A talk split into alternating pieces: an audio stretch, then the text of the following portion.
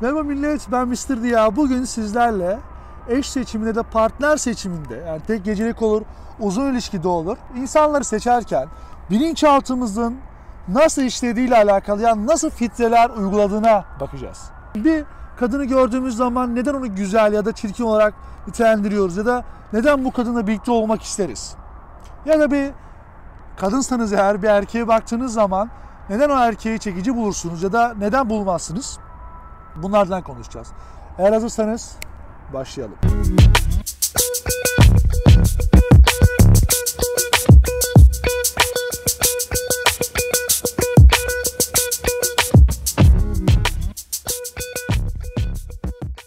Bir erkek bir kadına baktığı zaman neyine bakar?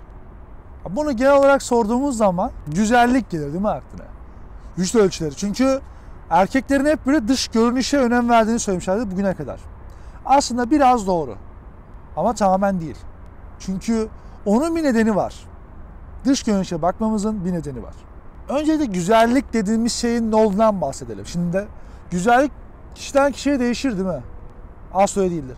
Yani tamam toplumdan topluma belki kızıl saçlı kadın, beyaz tenli kadın ya da atıyorum kızıl tenli kadın vesaire bir değişiklik gösterebilir. Ama güzellik dediğimiz şey aslında toplum bakış açısındaki en ideal doğurgan kadın formudur. Yani dikkat ettiğiniz zaman aslında bir toplumun içerisindeki en fazla seksi gözüken kadın aslında o toplumun geçmişinde ve tarihinde doğurgan kadın özelliklerini sembolize eder. Ve buradan yola çıktığımız zaman şimdi biz erkekler aslında bir kadına baktığımız zaman nereye dikkat ediyoruz? Bir düşündüğümüz zaman aslında bunu bir kadına sorduğun zaman az çok bilir. Biz baktığımız zaman önce göğüslerine bakarız değil mi? Cildine bakarız. Ya da kalçasına bakarız. Bunun aslında nedeni şudur.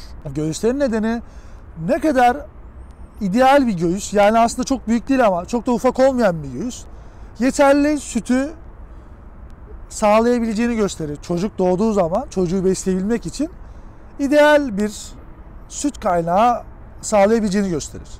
İyi kalçalara yani geniş kalçalara sahip olması da ki şeyden bahsetmiyorum. Dablumbaz gibi olanlar değil de hani sıkı, iyi sukatlı bir kalça da bize şunu gösterir ki bu kadın iyi doğum yapabilir. Bize bunu gösteriyor. Aslında dikkat ettiyseniz belki kozmetik ürünlerine baktığımız zaman ne işe yarıyor? Mesela fondöten. Kadınların cildini daha temiz olarak göstermeye çalışıyor. Ruj. Dudakları daha kırmızı, daha canlı göstermeye yarıyor. Ya da ne deniyordu ona? Allık. Allıktı sanırım. Yanakları daha pembe hale getiriyor. Aslında bunun nedeni bir nevi şeyi taklit etme. Kadınların adet döngüsünden doğurgan olduğu zamanlarda ciltleri daha canlı hale gelir. Daha parlak hale gelir ve yanakları pembeleşir. Dudakları biraz daha kızarır. Yani bir nevi baktığımız zaman kozmetik ürünleri aslında kadınların adet döngüsündeki en doğurgan zamanı böyle sembolize etmek için. İşte erkeklerin kafasını biraz daha karıştırmak için en doğurgan halindeymiş gibi göstermeye çalışır. Kozmetik ürünleri kadınları. Bu yönden baktığımız zaman o dediğim hani güzellik algısının neden bu kadar fazla doğurganlığı temsil ettiğini söylememin nedenini anlamışsınızdır umarım. Aslında bütün olay hayatta kalma ve üreme. Biz kadınlara baktığımız zaman ne kadar doğurgan olup olmadığını değerlendirmeye çalışıyoruz kafamızda. İşte biz kadınlara baktığımızda bu yüzden dış güzelliğine önem veriyoruz.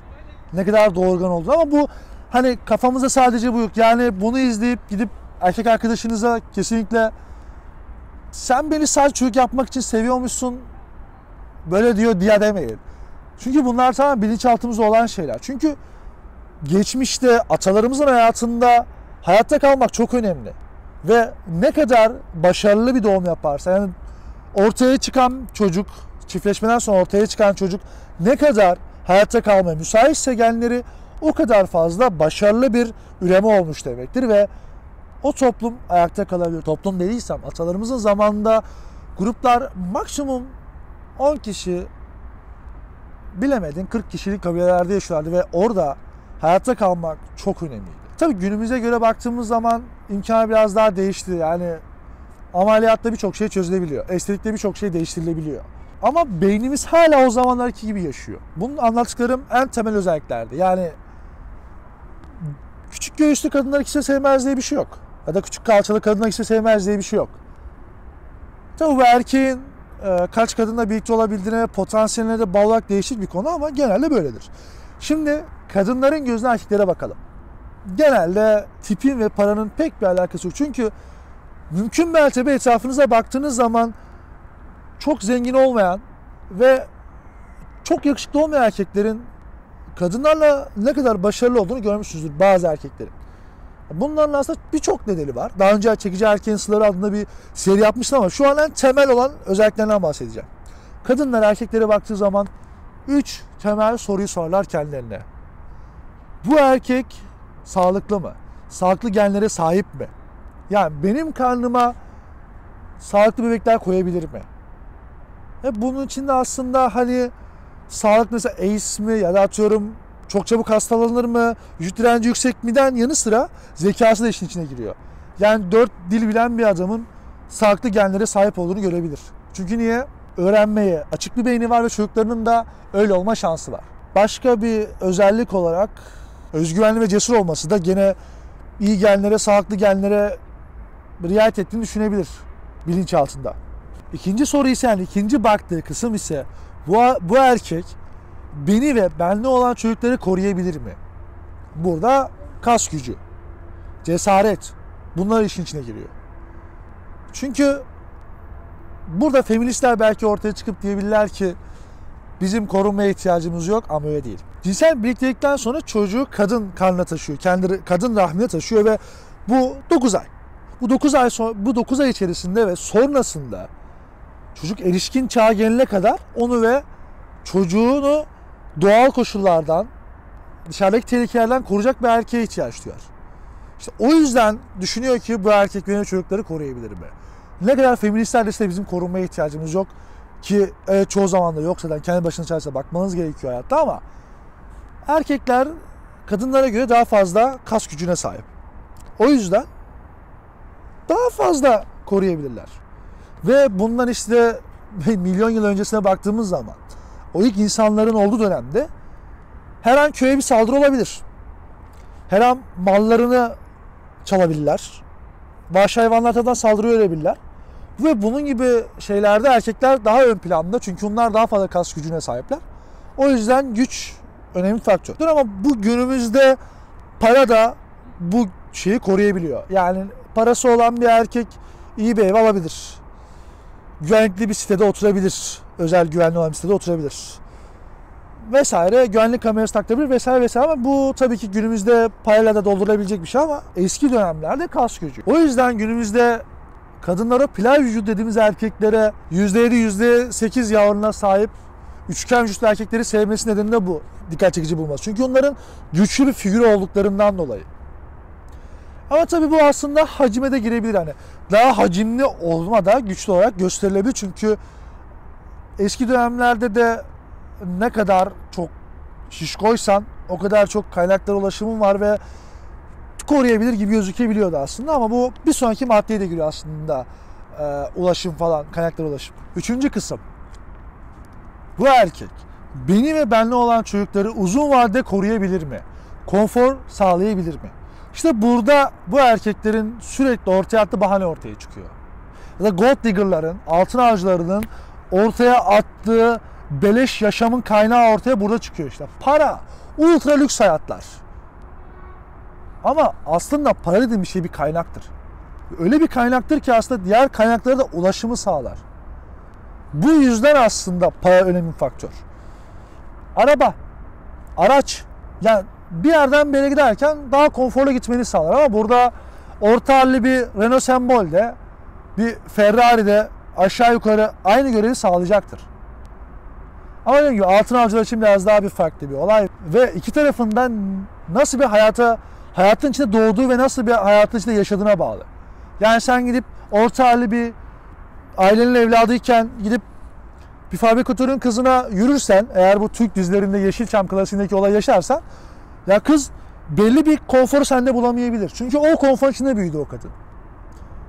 O yüzden ortada bir farklılık oluşabilir ama normalde öyle bir şey yok. Ki zaten bir erkek kendini kabullendirmek için bir kadına parasını sağlıyorsa eğer bu erkek yeterli olmadığını hissediyordur. Bir kadını parayla mutlu edemezsin. Bir kadını arabayla mutlu edemezsin. İyi sevişerek mutlu edebilirsin. Ya da duygusal gücün yüksekse, gerçek bir erkeksen, bunu hissettirebiliyorsan işte o zaman bir kadını mutlu edersin. Kadın her istediğini aldığın zaman değil. Ya kadın isteyebilir. Arkadaşlarından görür ve her an her ay koltuk takımı değiştirmek isteyebilir. Ama bu bir kere gereksiz. Yani ne kadar zengin de olsam her ay yeni bir koltuk almama gerek yok. O yüzden erkekler sürekli bu bahaneyi üretiyorlar çünkü başka şeylerini görmek istemiyorlar, kabullenmek istemiyorlar. Abi olabilir yani her erkeğin cinsel problemi olabilir. Mesela erken boşalıyor olabilirsin. Ya da atıyorum ailen sana iyi davranmadığı için özgüveni yeterli olmayabilir. Başka bir şey olabilir. Ama sorumluluk almak varken bahane öğretip buna da kaçamazsın. İşte o zaman sen zayıf bir erkeksindir. O zaman sen muhtaç bir erkeksindir.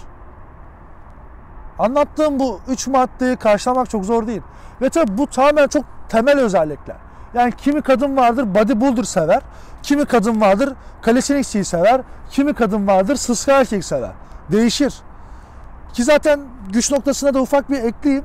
Karın kası olan erkek kaslı değildir. Çünkü zayıf olan erkeğin karın kasları vardır aslında. Olabilir, gözükebilir. Önemli olan aslında hacimdir. Orada bahsettiğim şey hacimdir. Yani olaya tamam baktığımız zaman olay tamamen hayatta kalma üzerine kurulu. Biz bir kadına baktığımız zaman sadece hayatta nasıl kalabiliriz bilinçaltımız düşünüyor.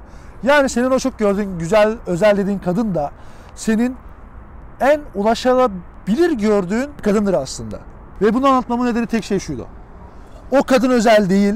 O kadından, o kadın sadece ulaşılabilir hissettiğin en temel doğurgan kadın.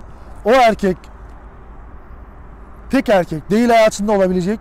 Çünkü o erkek senin o anki kafandaki bir şeyleri, kıstaslarını karşılayabilen ideal erkek ulaşabildiğin. Ondan dolayı özel. Ya da senin paran ya da araban yoksa kadınlarla başarılı olamazsın diye bir şey yok. Kendini geliştirip olabilirsin. Bütün hepsinin temeli buydu. Lütfen artık benim param yok, benim arabam yok, bir kadın benle sevişmez. Benim evim yok, bir kadın benle sevişmez. Ben kağıda oturuyorum, bir kadın benle sevişmez diye düşünmeyin. Erkeklerin ve kadınların bilinçaltında eş seçiminde evrimsel psikolojinin temellerinden bahsettik. Şimdi eğer doğuştan bunları karşılamıyorsak ne yapacağız? Yani şimdi uzun boylu olmak hacimsel olarak daha güçlü olarak hacimsel olarak daha yer kaplayacağın için daha güçlü göstermeyi sağlayabilir. O zaman kısa boylu erkekler kadınlarla birlikte olamaz mı? Doğuştan dolgun göğüslere sahip olmayan bir kadın erkeklerle birlikte olamaz mı? Yani erkeklerin çekim alanına giremez mi? Girer. En başta sürekli ne diyoruz biz? Spor yapın. Spor yapmak mesela kısa boyluysan bodybuildingle uğraşırsın ve iyi bir fiziğe sahip olursun. Uzun boylu bir erkekten daha doğurgan ve daha güçlü gözükebilirsin. Spor cüsse kazandırır, temiz bir cilt kazandırır çünkü sağlıklı beslenmen gerekir. Aynı şekilde kadınlar da iyi squat yaparak daha güzel gözüken bir kalçaya sahip olabilir. Daha iyi bir fiziğe sahip olabilir. Yağ oranını kadın için de erkek için de günümüzde yağ oranı düşük yağ oranı olan erkekler daha çekici gözükürler ve sporla bunu sağlayabiliriz. Yani bir şeyler düşündüğümüz kadar zor değil. Önemli olan sorumluluk almak, önemli olan kendini geliştirmek. Herkes hatasını görebilir. Hepimizin hatası vardır ama önemli olan hataları görmek değil. O hatalar için bir adım atmak. Kendini değiştirmek için bir adım atmak. Önemli olan budur. Oturup boyum kısa diye, göğüsten küçük diye ağlamak çözüm değildir. Sorumluluk almak çözümdür. Benim boyum 1.90. Ama eğer spor yapmazsam sürekli böyle bir üst ekstremitem sürekli böyle öne doğru bir eğilmeye müsait olur. Ve ne yapıyorum ben? Her sabah 15 dakika mobilite çalışıyorum. Niye? Dik durabilmek için. Ama belki boyum kısa olsa belki bununla uğraşacaktım. Ama boyum kısa olsa bodybuilding yapıp daha güçlü gözükmem gerekirdi. O da benim sorumluluğum olurdu. Değişebilir. Para önemli değil. Hiçbir şey aslında düşündüğü kadar önemli değil. Para senin için önemli. Başkası için değil. Umarım artık şu konfor alanından çıkabiliriz ve kısıtlı inançlarımızı yenebiliriz. Bu anlattıklarım ve bunların daha fazlasını sosyalenerji.com sitesinde yazdığım yazıda bahsettim. Onun alttaki linkten ulaşabilirsiniz. Kendinize iyi bakın. Diğer kişisel gelişim videolarına bakmayı unutmayın. Diğer videolara bakmayı unutmayın. Kendinize iyi bakın. Takipte kalın. Atladığım bir yer varsa yorum bırakmayı unutmayın. Eklemek istediğiniz bir şey varsa siz bir kadına ya da bir erkeğe baktığınız zaman onun neden çekici buluyorsunuz? Bunları bize belirtmeyi unutmayın. Kendinize iyi bakın. Bir başka videoda ya da yazıda görüşene kadar bay bay.